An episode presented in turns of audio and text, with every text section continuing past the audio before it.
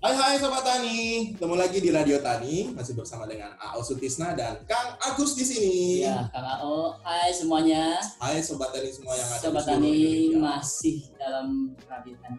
Saluran informasi pertanian terpercaya. Yes. Gimana kabarnya? Sehat? Al- Alhamdulillah. Aduh. Selalu. Gimana Sobat Tani? Kabarnya sehat juga ya, mudah-mudahan ya. Oke, Kang Agus. Iya. Eh, Kira-kira akhir pekan kemarin, kemarin, kemarin, kemarin. Iya. Kang Agus, aktivitasnya apa aja Kang? Hmm, kalau ngomongin aktivitas ya dalam masa pandemi seperti ini, eh, kebetulan juga Hmm. karena memang trennya nih, Hmm. trennya anak sekolah saja sekarang temanya itu banyak terkait dengan eh, tanaman. Oh ya? Ya, Oh, sama dong. Iya. Di sekolah anak saya juga tentang tanaman nih. Nah, dikit-dikit tanam, dikit-dikit bibit, dikit-dikit eh, apa namanya panen. Malah malah ada yang sudah panen kangkung segala macam loh di sekolahan itu Serius? tingkat SD. Tuh. SD Ya, nanem kangkung, bayam karena mereka kalau kalau eh, bicara terkait dengan liburan-liburan sebelumnya itulah hmm. kita kan ya misal juga ya apa sedih juga ya eh, masa pandemi ini kalau dibilang hampir setahun lebih mungkin mereka apa corona udah ulang tahun ya Iya iya iya. kalau iya. kalau misalnya terkait dengan kegiatan kita mestinya kita juga udah beberapa kali panen loh kalau misalnya ngikutin dalam tanda kutip ngikutin program SD loh yang ada apa tanam di pekarangan Oh, kemudian ada harusnya udah panen loh Saya pikir sekolahnya anaknya Mas Agus itu, eh Kang Agus itu di eh, di di ladang, bukan ya? Di Enggak, pekarangan ternyata ya. Meskipun online daring di rumah Hmm. tapi ternyata tugasnya banyak di kebun di pekarangan, Di pekarangan. tentunya iya nah ngomong-ngomong pekarangan seperti ini kayaknya masih cocok ya kita ngobrolin uh, untuk sobat tani terkait dengan Hmm. tanam apa tempat yang terbatas uh, Betul. kecuali apa apa pada pada saat daring terutama WFH gitu Hmm. ya untuk pegawai untuk anak sekolah yang daring Iya. dan juga karyawan ya bagaimana Hmm. Kang Ao? Nah, ngomong-ngomong itu, Iya. kayak punya kenalan nih. Ya. Ada nih namanya Pak Eko Budiono nih. Coba saya kontak dulu ya.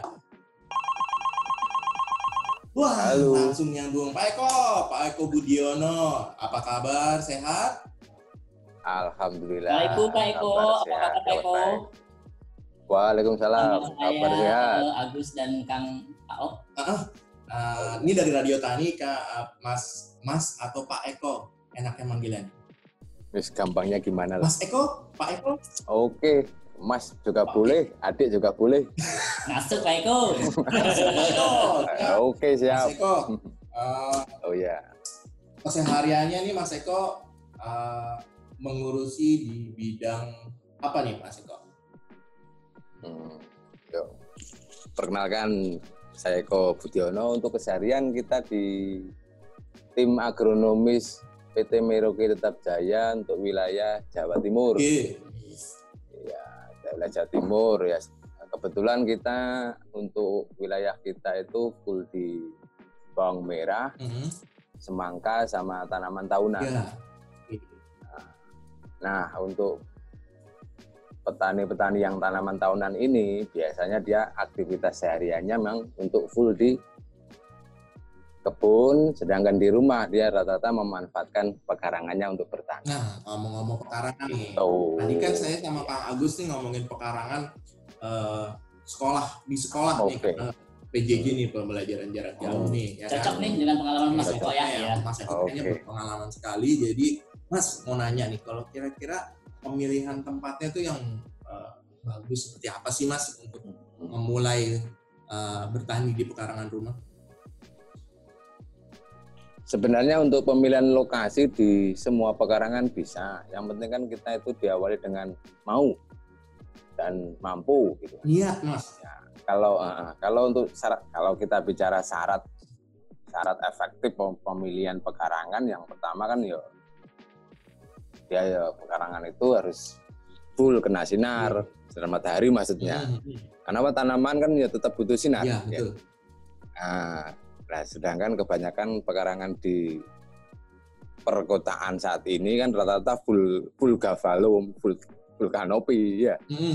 Jadi ya jadi ya kita harus menyikapi itu dengan kalau kanopi itu itu juga bisa dengan sistem hidroponik atau sistem vertikal vertikal garden yang sekarang lagi digencarkan kan vertikal garden tanaman-tanaman yang digantung itu kan Mm, mm, mm. Itu lagi Mm. kenapa? Nah.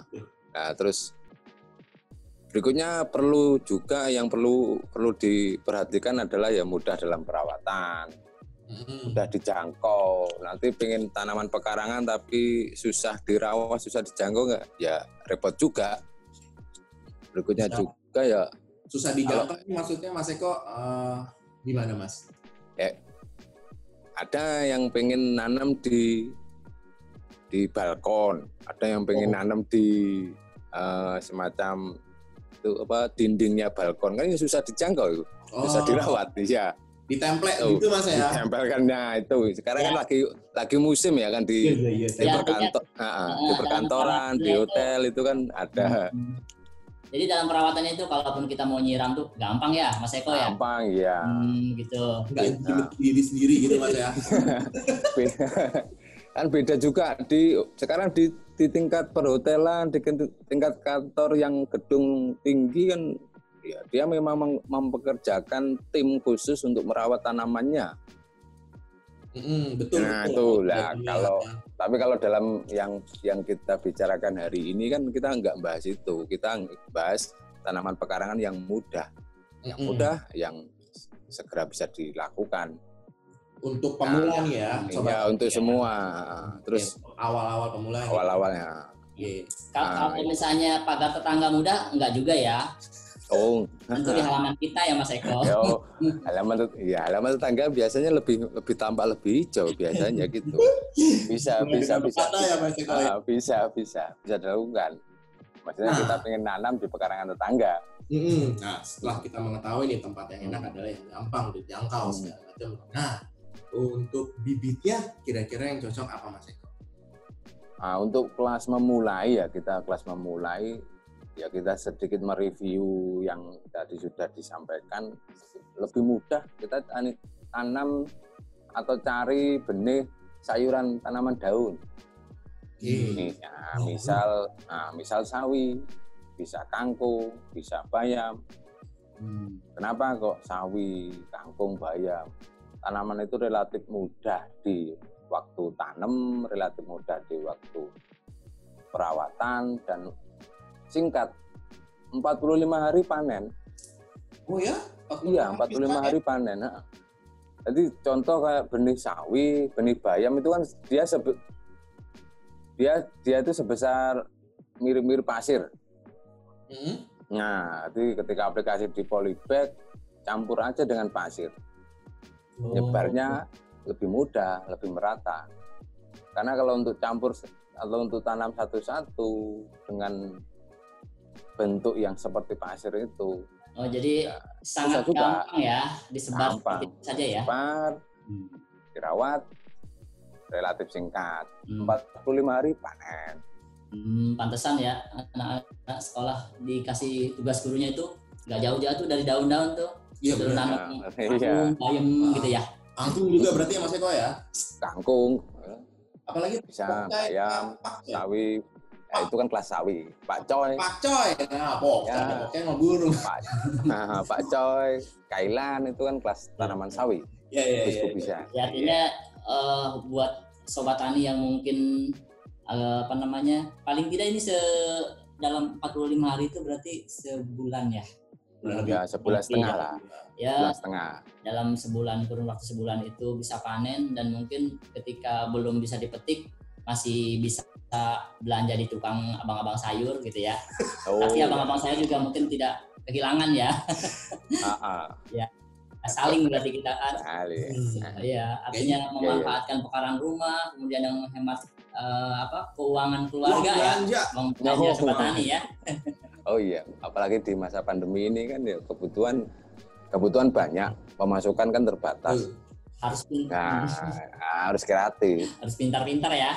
Ah. Itu tadi daun, Mas. Kalau Ya daun. yang berdaun-daun ada lagi kah yang kira-kira bisa bibit apa gitu yang cocok buat di pekarangan? Nah, kalau dulu dulu ya dulu kan digencarkan itu kan tanaman toga, tanaman obat keluarga. Oh, Oh iya ya. Sebenarnya kan di di tingkat pekarangan untuk kelas ibu-ibu, kelas yang tergabung di PKK, itu kan sudah sudah sudah terbiasa untuk tanaman hal seperti itu. Tinggal kelanjutannya, keberlanjutannya itu kan yang perlu di yang perlu dipupuk juga. Hmm, hmm. Nah, jadi ketik yang rata-rata ada di kampung-kampung itu ketika dia ak- aktif di PKK ya pas ada pertemuan itu gencar tanam. Nanti kalau kalau nggak ada pertemuan, kalau nggak ada tindak lanjut ya mandek, berhenti, selesai. Gitu. Ya, yang perlu kita tanamkan kelanjutannya dari program ini. Oke. Tuh, ada ya Kontinuitas. kontunya ada Keren nggak tuh bahasanya? Kontinuitas gitu. uh, uh, sustainable. sustainable. Ah, lebih keren lagi sih. Nah, itu Jadi apa namanya selain ada tanaman daun, kemudian juga tanaman obat, terutama ini kan jangka panjang kalau tanaman obat ya. ya jangka panjang. Jahe, Jahe, leng- Resi, kunyit, ya. ya lengkuas, lengkuas, uh, temulawak, uh, temulawak itu. Pon-pon, iya iya iya. Am- Ya ampon-pon lah istilah ampon-pon. Nah, ini kayaknya makin menarik nih, Mas. Oke. Kalau misalkan sudah mengetahui bibitnya apa saja yang kira-kira gampang untuk pemula nih, Mas Eko ya. Hmm, Ya. Terus eh, lokasinya di mana itu yang mudah segala macam. Ini ntar makin menarik. Eh, kita lanjutkan setelah selingan lagu berikut ini gimana, Kang Agus? Eh, supaya kita ada sedikit refleksi apa otak kanan otak kiri. Jadi jadi fresh, jadi fresh. Wah, jadi Sobat Tani jangan ke mana-mana, stay tune di Radio Tani. Kita akan kembali setelah lagu-lagu berikut ini.